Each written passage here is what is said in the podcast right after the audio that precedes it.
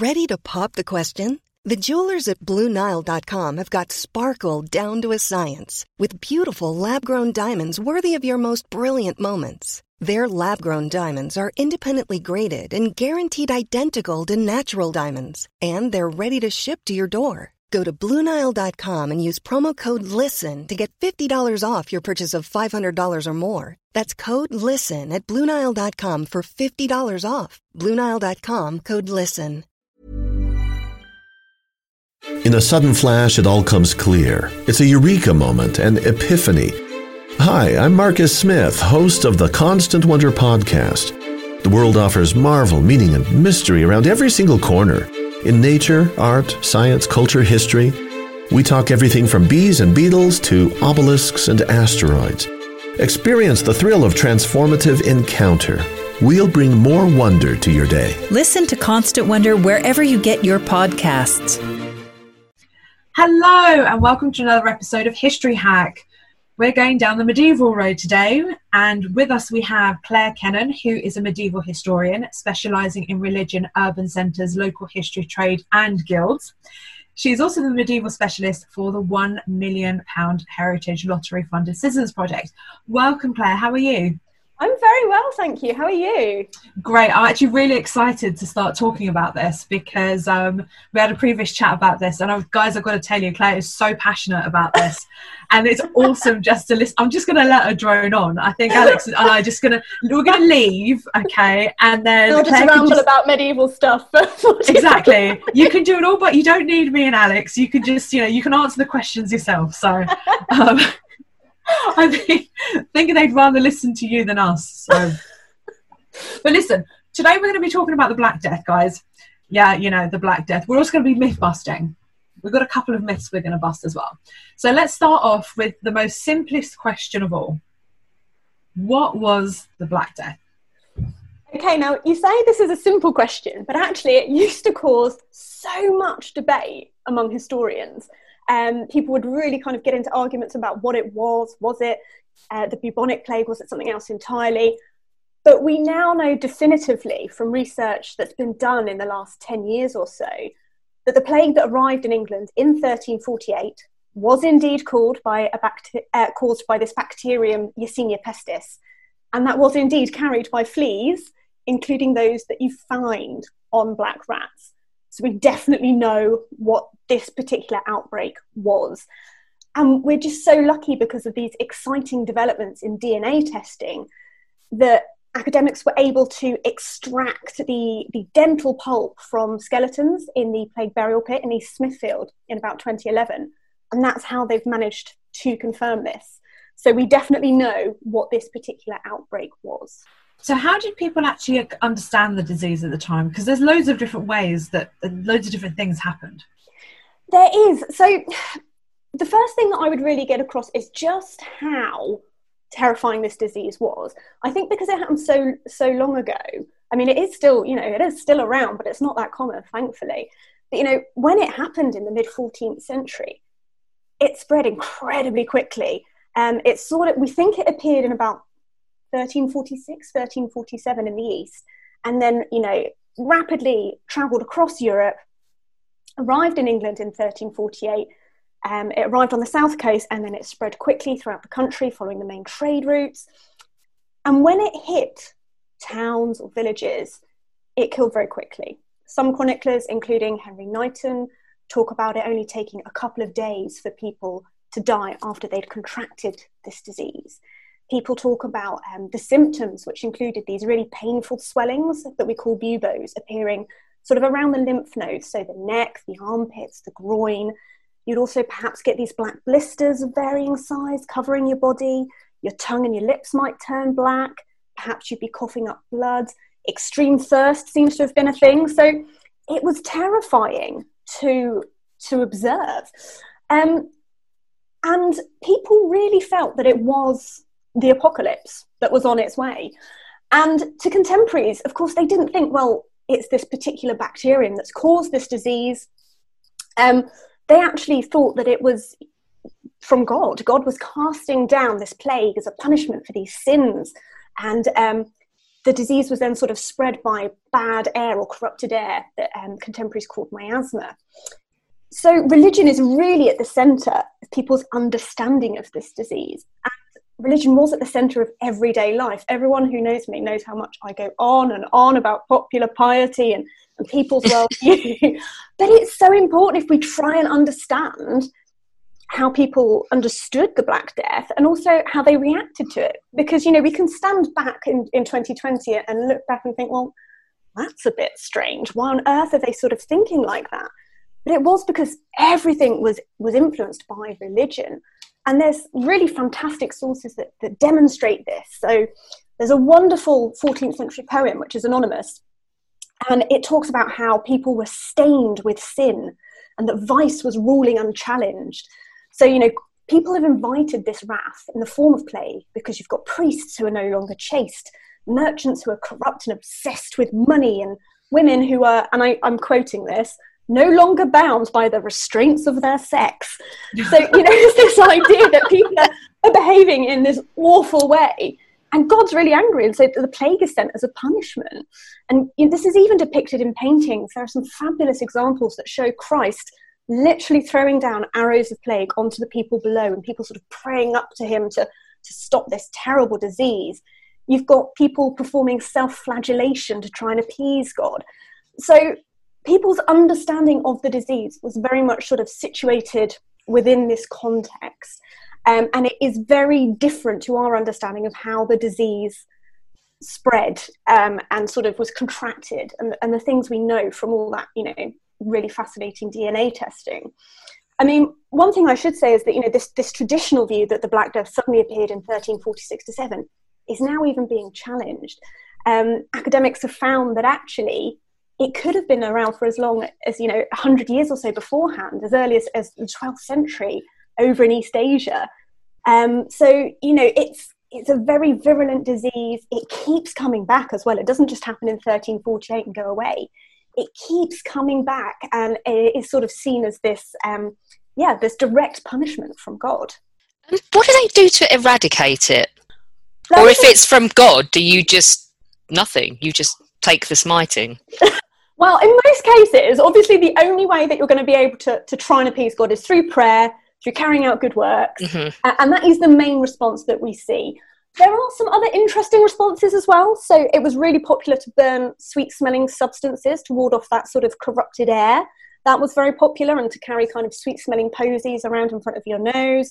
Um, we do see some what we would call practical measures, I guess, you know, from our modern viewpoint. Um, mm-hmm. So in some of the Italian city states, you get quarantine measures introduced. Um, and you know, the term quarantine actually comes from the Italian quaranta, which means 40 days. Apologies for my terrible pronunciation. Oh, we're all bored of quarantine. I hate quarantine. you know, in Italy, they were doing things like that to kind of try and, you know, contain the illness. And again, they didn't understand it as this bacterial spread that was jumping from human to human via human lice and fleas and all, that other lovely stuff. It was to kind of contain that bad air that was being passed and moved around in England, um, we were a bit behind the times. Um, we, we didn't really do anything to that level. Um, interestingly, in England, the, the government particularly seemed to be interested in lessening the disruption that the disease was going to cause to daily life. So they brought in a lot of social and economic measures rather than trying to sort of eradicate the disease completely. Um, so we can see they're very concerned with the potential labour shortages that might happen when the Black Death arrives. So, you know, quite quickly they issued a statute of labourers to stop workers moving around and asking for more money. Mm-hmm. Um, a little bit later, they introduced sumptuary legislation in 1363 to kind of dictate what you could and couldn't wear. Um, so it seems to be different piecemeal approaches depending where you are in the world, but definitely one of the main responses was trying to, you know, appease God and, and go back to, to living a good Christian life did this affect everybody equally? For example, the nobility, the poor, the traders, everybody. So it was more likely to affect you if you were in a densely populated urban area. And the more densely populated areas tended to be um, those that were poorer. So the, these kind of communities were more likely to, to succumb just because you were living so closely together.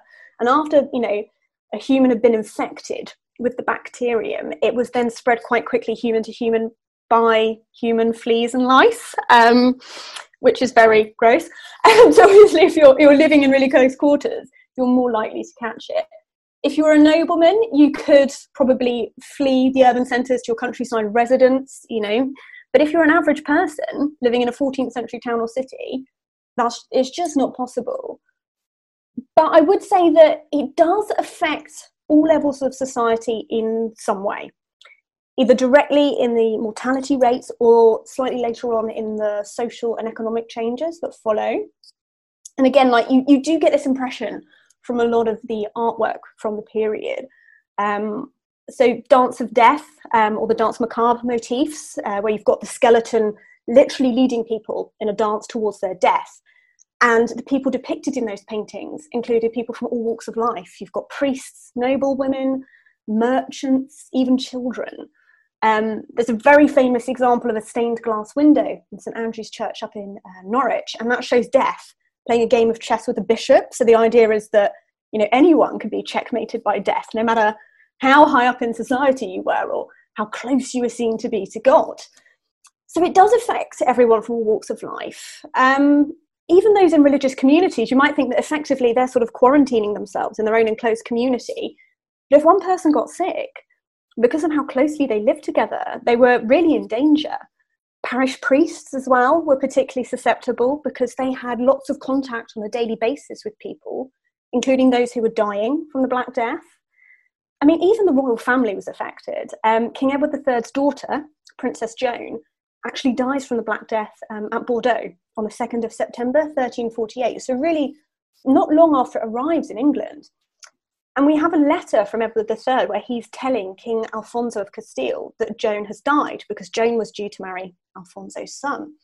And we get this exceptional insight into the private lives and feelings of the royal family and of a father in mourning.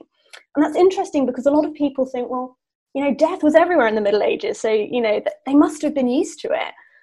But, you know, Edward really speaks of this intense bitterness of heart um, with having to pass on the news of Joan's death. He talks about destructive death, who seizes young and old alike, sparing no one, and reducing rich and poor to the same level. So, although it certainly affects certain groups in society more than others, it does have a huge impact on everyone in one way or another. I know you said it's everyone says it's God, but is there any sort of sector of society or any kinds of people that are blamed by others for the spread of the disease, or do they just not understand it enough to be able to sort of pinpoint a human, like cult- culprit, if you like?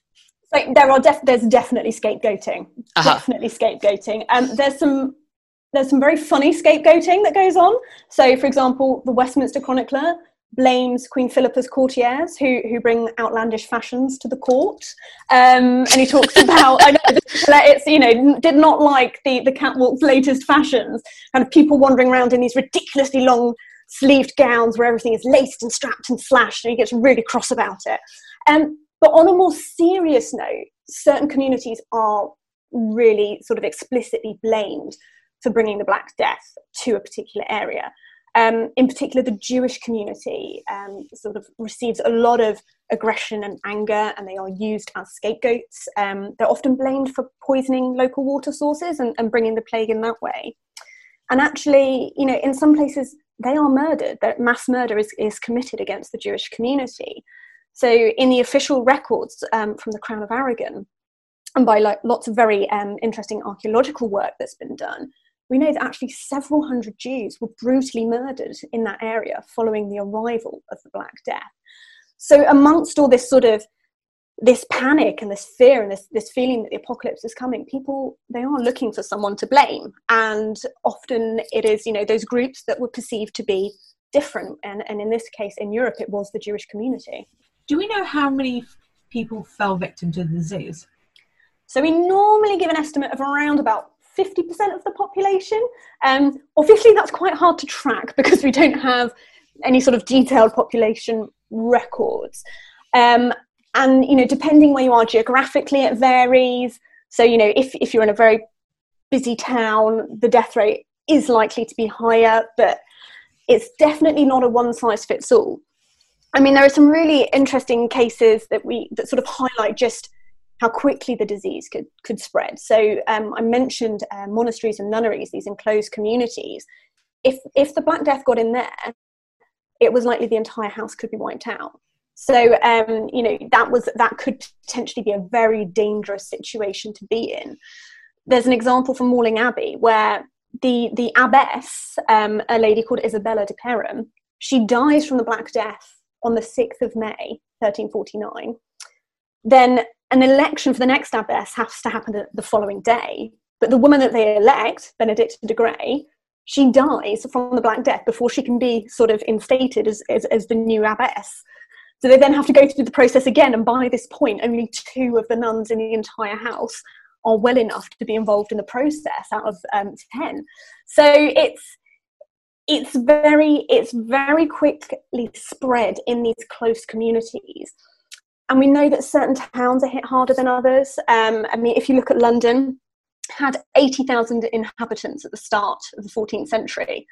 By 1400 it's less than half that. Norwich loses two-thirds of its inhabitants between the 1330s and the 1370s in lincolnshire um, in grimsby and boston for example the population falls by between 40 and 50 percent. Land is being um, sort of passed. Yeah, it's it's just it's a huge.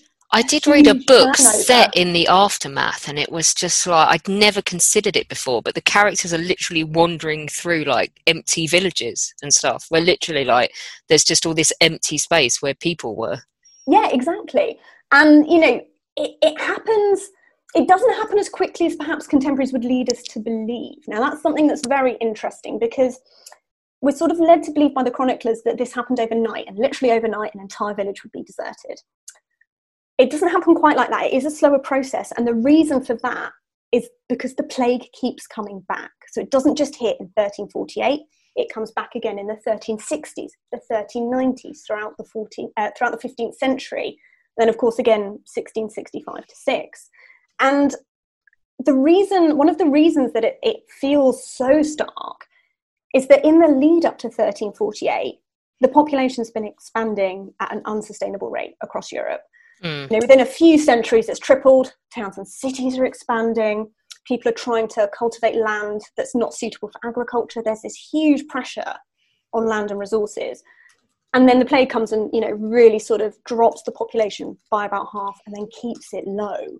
And so you know it does feel very apocalyptic obviously streets would feel emptier but you know we have examples that show that actually the idea that these villages were deserted immediately isn't quite the case. So if you take Wharram Percy in north yorkshire very famous example of an abandoned medieval village. Its population is halved by the black death. But the village isn't abandoned until about 1500 and that's because of a number of factors. So you know this this process is slower than we may perhaps think at first. I think I've wandered near um, Hounds Tor in Devon around somewhere like exactly like you say, it was abandoned, but not in the immediate aftermath. Um, but what happens in the immediate aftermath? How does society cope with suddenly looking around and all these people are gone? So, I mean, one of the big pressing problems is is in the area of parish priests. um, we get a lot of complaints that because the priests are dying off, uh, less experienced men are then being called into this service, and so the standard of priests has, has, dropped, and that obviously concerns people because how on earth can they prepare for a good death and a proper funeral if the priest is useless? Or make um, God take the plague away? Exactly, exactly. So you know, and they're, they're really, really concerned about that. There is also a concern about you know the fact that half the workforce is wiped out. So you do have immediate problems with that. Um, but this kind of this idea that oh things were so much better for people after the Black Death, they were, but not immediately. Because obviously you would have been grieving the loss of family, friends, neighbours. Yeah. Um, yeah there, there's that kind of human side to it that often gets forgotten. I mean, of course, you know, later in the 14th, 17th, um, 14th centuries, from 1375-ish onwards, things do get better.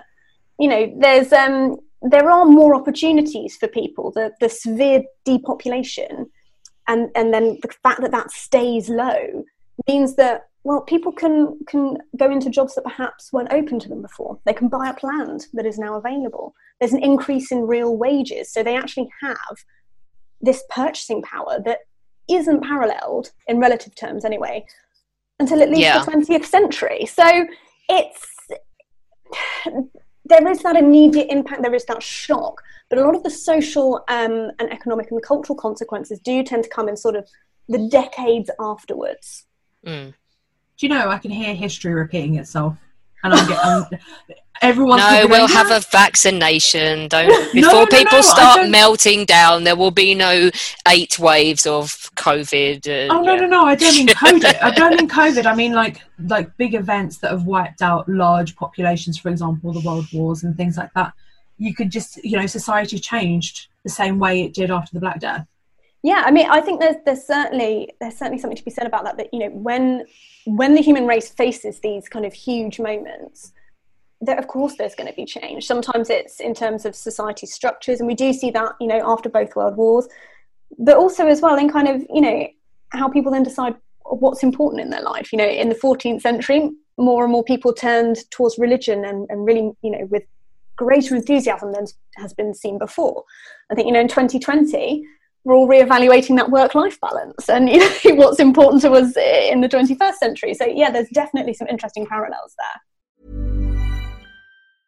Mother's Day is around the corner. Find the perfect gift for the mom in your life with a stunning piece of jewelry from Blue Nile. From timeless pearls to dazzling gemstones, Blue Nile has something she'll adore. Need it fast? Most items can ship overnight. Plus, enjoy guaranteed free shipping and returns. Don't miss our special Mother's Day deals. Save big on the season's most beautiful trends. For a limited time, get up to 50% off by going to Bluenile.com.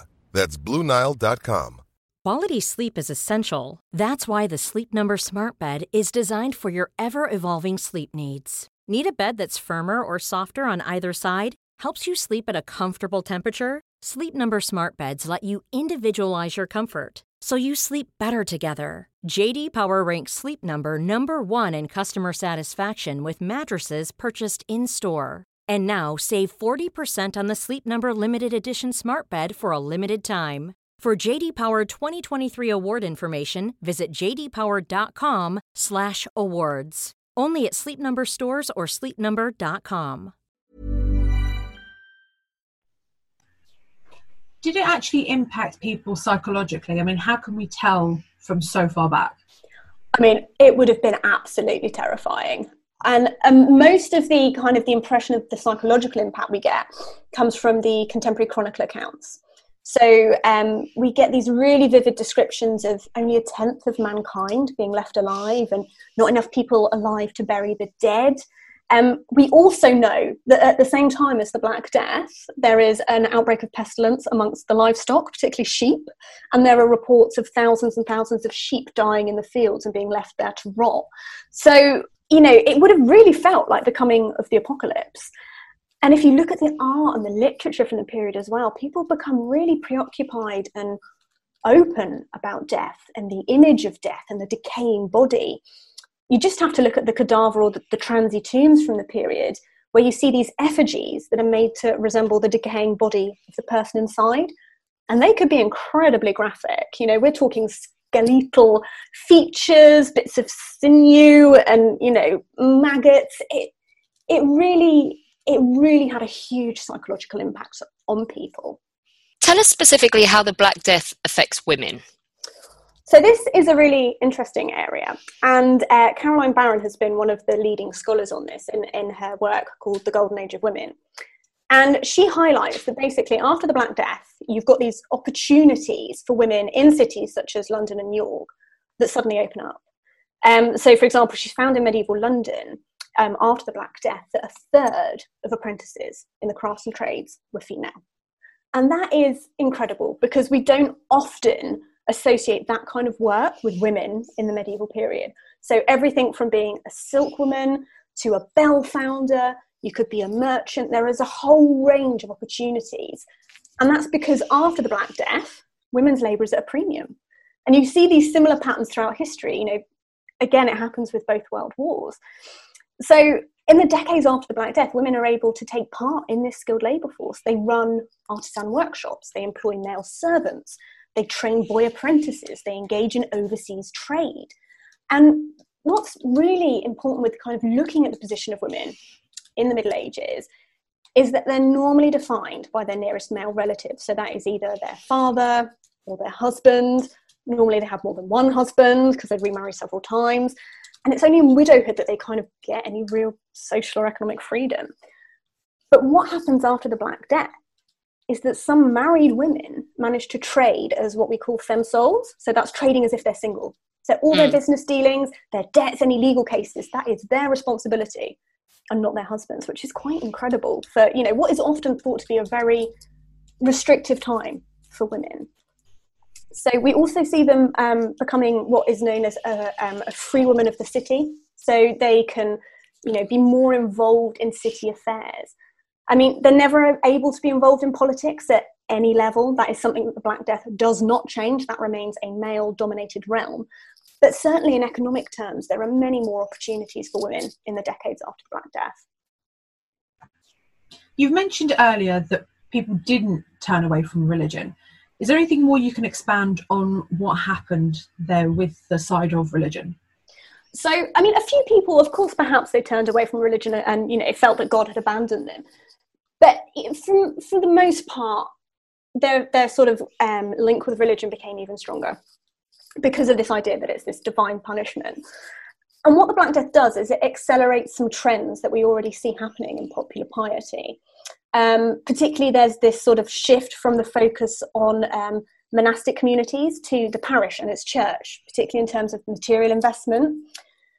But these developments are not the result of the Black Death alone. They're sort of um, they're compounded and, and they've been facilitated by earlier changes. So i mean really to understand this you do have to go back to 1215 and it, not for the sealing of the magna carta which is what everyone remembers that year for uh, but for something called the fourth lateran council.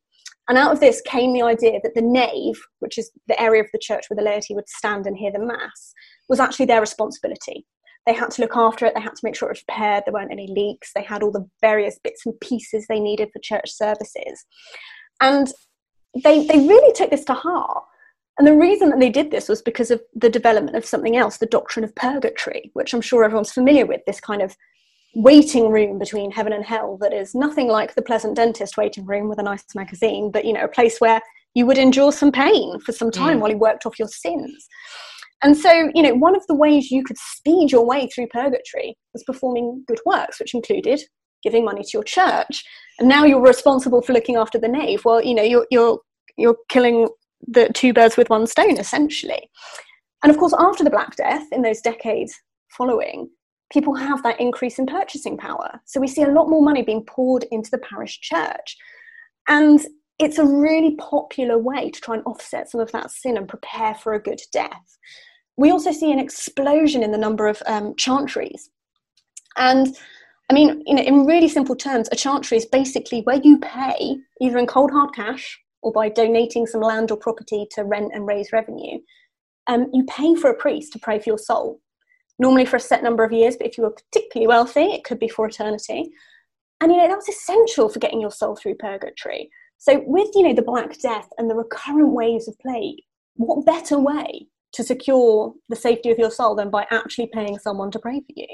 And so we, so we see these developments, but they are they are around in the 14th century beforehand. And you know, if you couldn't afford the private chantry, which you know most people couldn't, well, then you could you could join your parish guild, um, which is a form of communal chantry. So it's you know groups of men and women who um, they come together in the parish church. They dedicate themselves to a saint, maybe a holy object, and they pray. And they have uh, feasts to honour their saint, and they guarantee you, importantly, a proper funeral with all the all the prayers and all the trimmings. So we see these these particular areas become more popular, but they are around beforehand. But I think it's the fact that you know the Black Death has this huge psychological impact. People need to prepare for it in case it comes again. But also, they want to ensure that their souls are safe. And for the first time, for many of them, they've got the money to actually be able to do that and to go above and beyond what is already offered by the church, which is really interesting.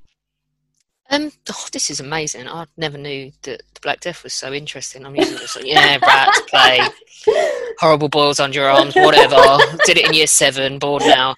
Um, what can we still see of it today? I mean, like I mentioned, I've been walking around Hounds Tor, and you can wander there right through the foundations of a medieval village that is no longer there because it was, uh, like you say, they um, it was later. They abandoned it in about 1500 or, or after even, but it was like decimated by the Black Death. So there's that. But what can you see of it today? So, I mean, Importantly, I should note that you can still see the Black Death, quite literally, uh, because bubonic plague still exists. If you Google it, you will get some really gruesome images. Uh, luckily for everyone, it is curable by antibiotics. So the Black Death still exists in certain parts of the world. But from the mid 14th century pandemic, the lasting sort of reminders that you can still see are mainly on art and architecture. So, as I mentioned just now, the kind of, you know, the rebuilding, the remodeling, the enlargement, the embellishing of these parish churches that really takes off in the years following the Black Death. So, when you're looking at your medieval parish church, and there are still so many of them in existence, despite Henry VIII and Edward VI's best efforts, they're still there. They might not look like they would have done, um, but you know things like the fact that the aisles were enlarged, um, little side chapels were added, Importantly, as well, things like um, rebuilding the western tower of the church. And there are some spectacular examples that you can still see today. I mean, my personal favourite, and everyone who knows me will know that I, I bang on about this all the time St James's Ch- Church up in Louth, which is a small market town in Lincolnshire. Absolutely stunning example. And it's so interesting because here, the parish guilds and the local community, they come together to rebuild the church spire. And they start the project in the mid 15th century, so it's quite a while after the Black Death. But you know, they, they can't actually start building it until 1500 because they have to save up all this money. It costs about £200,000 in today's money. You can't get a mortgage for that, you've got to have the cash. So they come together and they build this incredible church spire. And, you know, it's 295 feet tall. It's the tallest surviving medieval church spire in England. It is spectacular. And there are so many wonderful examples across the country of, of these, these churches. And we see a really important shift in the style of architecture as well. So we see the emergence of perpendicular Gothic architecture, which becomes really, really popular after the Black Death. And, you know, the idea here is that people want to elevate their thoughts upwards to God. So the key features are things like really high ceilings with beautiful fan vaulting and groin vaults, detailed stonework and carvings. You've got these large pointed arches and windows filled with colourful stained glass. You know, it is spectacular. And again, it's something that we sort of we, we all associate with the Middle Ages, but that change came after the Black Death. And there are some very famous examples um, across England and Europe. So one of my personal favourites is King's College Chapel in Cambridge. Beautiful. And then, of course, you've got those kind of darker and more gruesome artistic developments which yeah. survive, including the Dance of Death and the Cadaver and the Transi Tombs. Um, so it's, you know, there's still a lot of physical material things that we can still see from from the Black Death. You know, when you are out and about. I mean, in my local parish church, they have a list of vicars going back to the Middle Ages. Um, and you know, it's really interesting that in the medieval period, we see the turnover of about six or seven priests in during the Black Death years. So the kind the evidence is is all around us. It just you know you just have to kind of keep an eye out for it. We've done a bit of myth busting. I think we should do a bit more. Okay. Do you agree, Alex? I yeah, always. People love myth busting. um, but because we've done, do you know what? I'm going to start with a slightly different one, um, only because we've myth, busted one, and I want to really want to do this one. So if you go back into, you know, you see some of these images of these doctors with these massive cones on their faces. I mean, what is that all about? so that's oh, the beak things. Yeah, the co- like the cone, like instead of being cone head, it's like cone face. Yeah, they're creepy. so the whole cone face thing. Uh, yeah. yes, that that is synonymous with. When, Are you about to shit all over the cone face thing? I she might yeah, because. Yeah. It's Good, I hate them. it's, it's not mid 14th century. It drives me mad when I see t- people talking about the Black Death, and they've got the, the, the plague doctors with the sort of the big. This masks. is the 1660s one, yes, isn't it? is. Yeah. comes later. It See, uh, Rebecca Rideal, I read your book.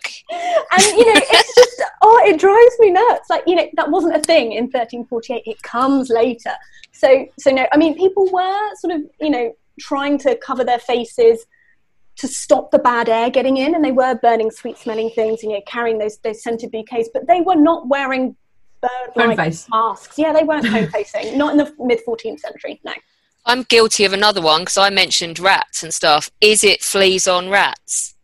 It is, but like rats get a bad rap for this. It's not just the rats; it's other mammals too. I mean, like, I mean, they do. Bless them, they do get a bad rap. Yes, the bacteria it, it, it's carried by the fleas on rats, but also on other mammals. And then the really gross thing that most people don't realise is that actually rats aren't the main transmitters. It's It's humans. us. Yeah. If humans were covered in fleas and lice, and once you had the bubonic plague in your system, your fleas and lice would jump to the person next to you and spread it. Yeah. So, you know, it's, yeah. So, not just the rats. Not just What's the one that winds you up the most? Is it the cone face one? That it's one? the cone face. yeah. one. Oh my god, yes. I, d- I don't like this whole idea of the flat flats, the fleas jumping from people. Oh, this, this I'm grossed out. I'm totally worse than you describing. Eleanor Janega told us that medieval people were clean. That's a They lie. still had fleas. Like, you know, I mean, cats and dogs can be clean, and they still Yeah, this is get true. fleas, bless them.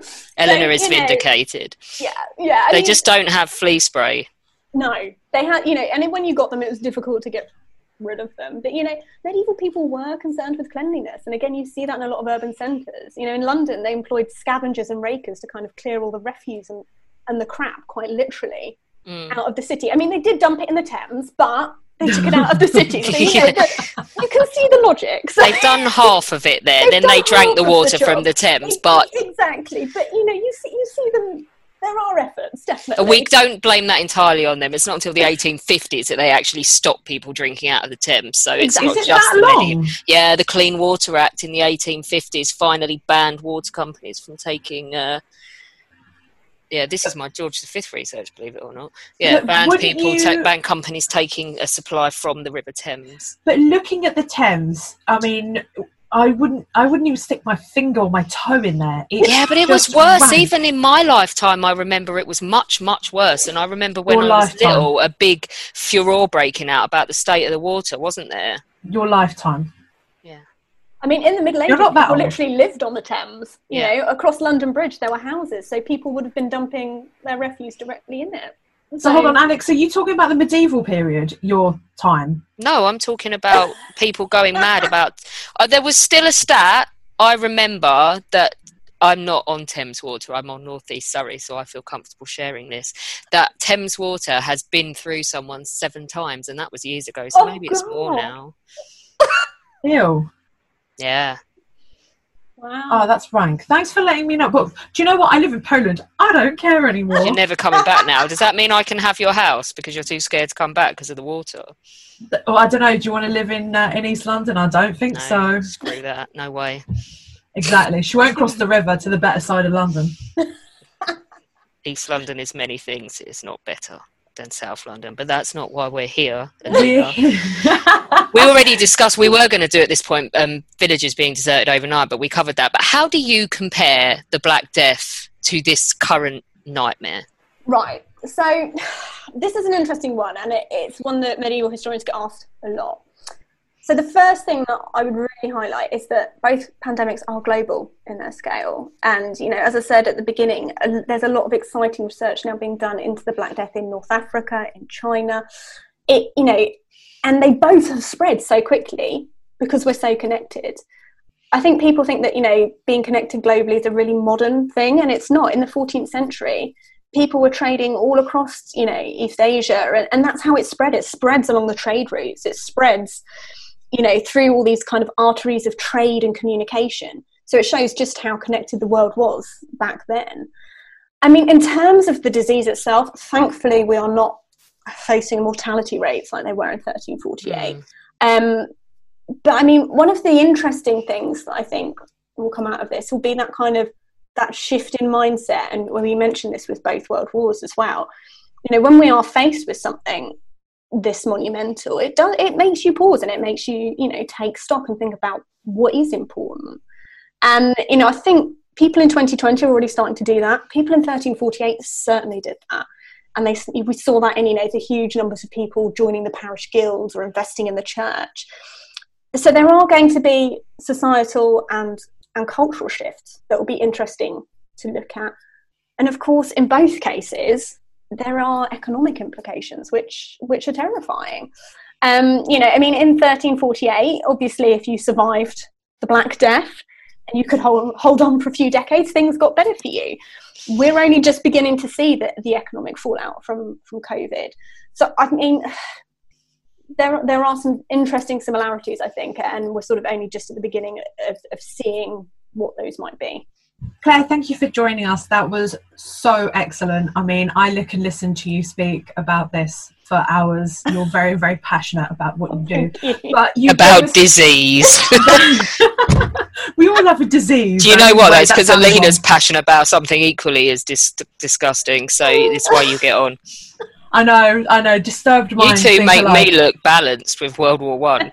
Thanks. I appreciate. I appreciate that. I really do. Cheers for that. Mm. But uh, yeah, so thank you for t- talking to us about the Black Death, what it was about, how it impacted society socially, about women, about priests and religion, because that was actually really interesting. So thank you so much for giving us this overview of well, the Black Death. Join us tomorrow when Lawrence Owen will be with us to talk about mummies. And that's not the lovely kind that cook for you and do your washing. That's actual wrapped up in bandages um, and smelling bad mummies. Uh, that one's great, so don't miss it. Don't forget, you can become a patron of History Hack for as little as a dollar a month. Just go to www.historyhack.podbean.com. It will help us keep going in the aftermath of the coronavirus, and we would really appreciate it, as we would love to do so. There now follows a public service announcement. I'm Horatio Hornblower. And I'm Archie Kennedy. The simplest gift you can give in these troubled times is to obey orders. Indeed. The regulations are very clear in the matter. It is the duty of all of us to remain at anchor until the little people in the talking box signal you otherwise. You don't want to end up getting flogged. Good day to you. Good day to you both. Flexibility is great. That's why there's yoga. Flexibility for your insurance coverage is great too. That's why there's United Healthcare Insurance Plans. Underwritten by Golden Rule Insurance Company, United Healthcare Insurance Plans offer flexible, budget friendly coverage for medical, vision, dental, and more. One of these plans may be right for you if you're, say, between jobs, coming off your parents' plan, turning a side hustle into a full hustle, or even missed open enrollment. Want more flexibility? Find out more about United Healthcare Insurance Plans at uh1.com.